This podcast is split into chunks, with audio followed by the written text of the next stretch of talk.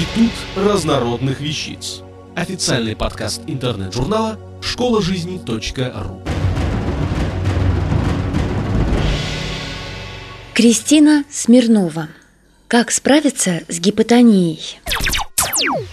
Как известно, с медицинской точки зрения у человека существует повышенное и пониженное давление. Гипотония – это заболевание, при котором часто прослеживается пониженное давление. Пониженное давление не вызывает такого беспокойства, как повышенное, и оно менее опасно для нас. Для поднятия своего дневного тонуса мы привыкли выпивать чашечку кофе. Все как бы просто. Выпил кофе и дальше весь день чувствуешь себя человеком. Но лечить это заболевание с помощью кофе – неправильный вариант решения проблемы. В основном клиническая картина гипотонии – это чувство усталости, плохая работоспособность, головные боли, вялость, потемнение в глазах при вставании, сонливость, а иногда и головокружение. Гипотония – серьезное заболевание заболевания, и самолечением здесь заниматься не следует. Наиболее часто используемые и эффективные препараты в этом случае – женьшень, бессмертник, настойка боярышника и леутерококка. Эти, как и все другие препараты, на каждого человека действуют по-разному, поэтому любая трава может вызвать отрицательную реакцию и ухудшение вашего состояния.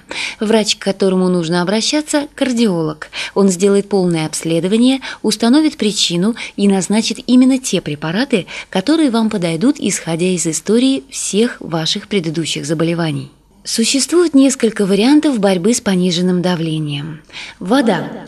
В день гипотоникам нужно выпивать на 2-3 стакана больше, чем вы пьете обычно. Это позволит вам чувствовать себя на уровне и поддерживать давление в норме.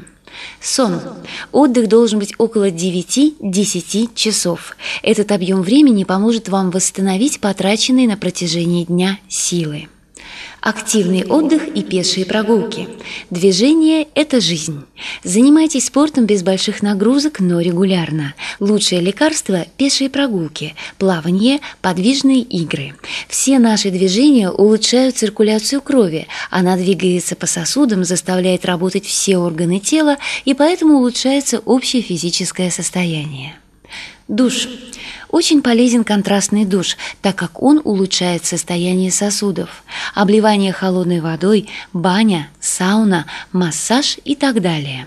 Но баня, как известно, дело серьезное, и подходить гипотоникам к ней следует осторожно и постепенно.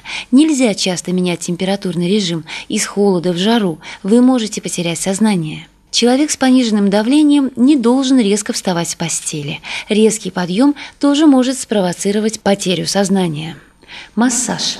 Лучше, конечно, самомассаж. Если вспомнить суджок-терапию, то ушные раковины являются одним из наиболее чувствительных и хорошо массируемых точек организма. Массаж можно проводить как пальцами, так и чем-то более острым, например, спичкой. Найдите самую болевую точку на ухе с помощью спички и старайтесь массировать ее пальцами до тех пор, пока вам не станет лучше. При этом нужно вначале растирать поверхность вокруг болевой точки секунд 20, а затем надавливать до сильных болезненных ощущений.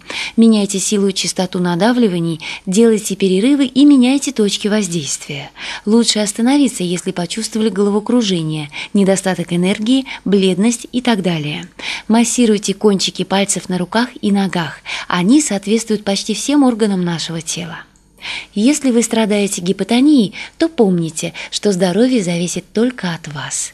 Как вы будете к себе относиться, так и будете себя чувствовать. Так что беритесь за себя, не откладывая это в долгий ящик. Следуйте этим рекомендациям и будьте здоровы! Автор статьи «Как справиться с гипотонией» Кристина Смирнова. Текст читала Илона Тунка-Грошева. Институт разнородных вещиц. Официальный подкаст интернет-журнала школа жизни.ру. Слушайте и читайте нас на www.школажизни.ру.